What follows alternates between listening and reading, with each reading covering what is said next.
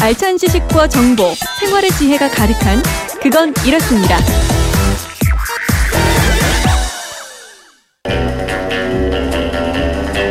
깐깐한 주부들의 알뜰 가이드. 뒤를 캐는 여자.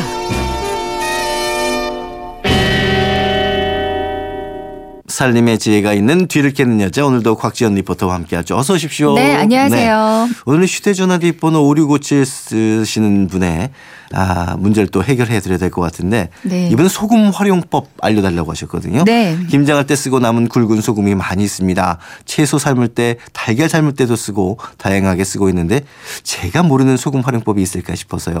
소금의 다양한 활용법을 뒤를 캐는 여자에서 알려주십시오 하셨는데 소금은 정말 실생활에서 없어서는 안 될 다양하게 사용되는 거잖아요. 네, 정말 소금 같은 존재잖아요. 음, 네. 저 아는 요리 선생님은 어, 요리할 때 간 맞출 때 굵은 음. 소금 쓰는 게 더 맛이 좋다고 하셔서요. 네. 저도 요즘에는 요리할 때 다양하게 사용하고 있는데 정말 좋더라고요. 어. 굵은 소금을 마른 프라이팬에 볶아서 한번 빻아서 사용하면 더 좋습니다. 네.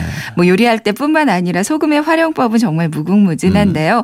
많은 방법들을 알고 계실 텐데 그 중에서 잘 알려져 있지 않은 소금 활용법 오늘 제가 몇 가지만 알려드릴게요. 네. 자, 어떤 방법들이 있는지 하나하나 저희가 좀 살펴볼까요? 네.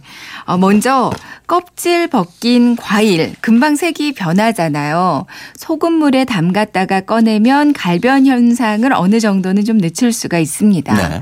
요리할 때 가지 볶을 때 진한 소금물에 담갔다가 가지를 볶으면 음. 가지가 기름을 많이 먹지 아, 않아서 그래요? 좋아요. 음. 날씨가 추운데 빨래 헹구는 물에 소금을 조금 풀어주는 거예요.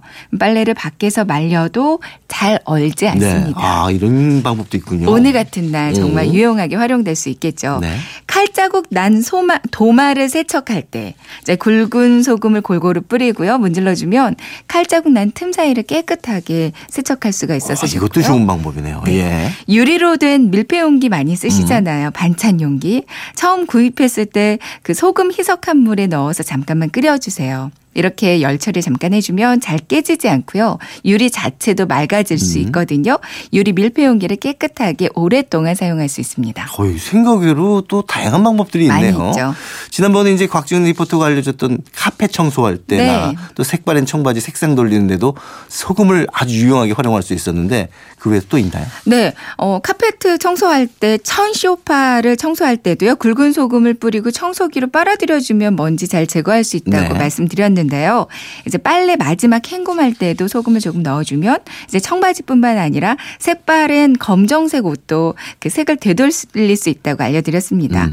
이제 그 밖에도 보온병 청소할 때 굵은 소금과 미지근한 물을 넣고 막 흔들어도 깨끗해지고요.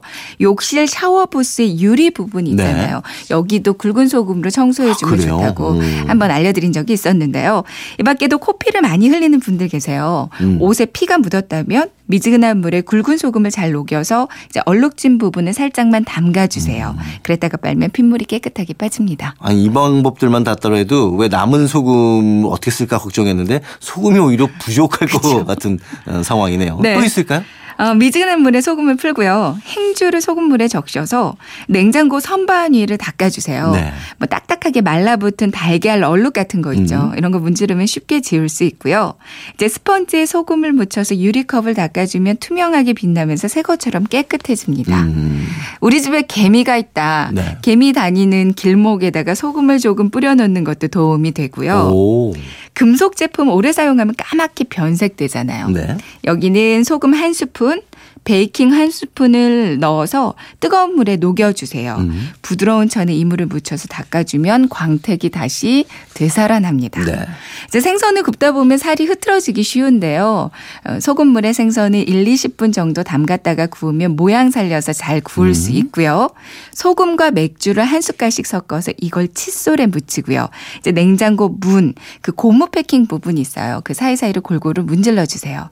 또 세탁기 고무 패킹 부분도 문질러 줘도 좋거든요. 그럼 찌든 먼지와 곰팡이까지 닦아줘서 아주 깨끗해집니다. 해도 해도 끝이 없을 것 같은데요. 오늘 세 줄 정리도 굉장히 힘들 것 같은데 네. 맞아요. 그럼에도 불구하고 세 줄 정리 해볼까요? 몇 가지만 알려드릴게요. 네. 껍질 벗긴 과일을 소금물에 잠깐 담가두면 갈변 늦출 수 있고요.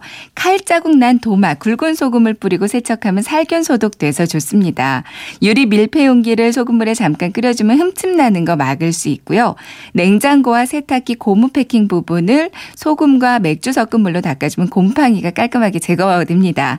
개미 다니는 길목에 뿌려줘도 좋고요. 알겠습니다. 오늘 소금에 대해서 소금 활용법에 대해서 너무 잘 알았고요. 네. 저도 몇 가지 해볼게요. 네. 자 지금까지 뒤를 캐는 여자 곽지연 리포터와 함께했습니다. 고맙습니다. 네, 고맙습니다.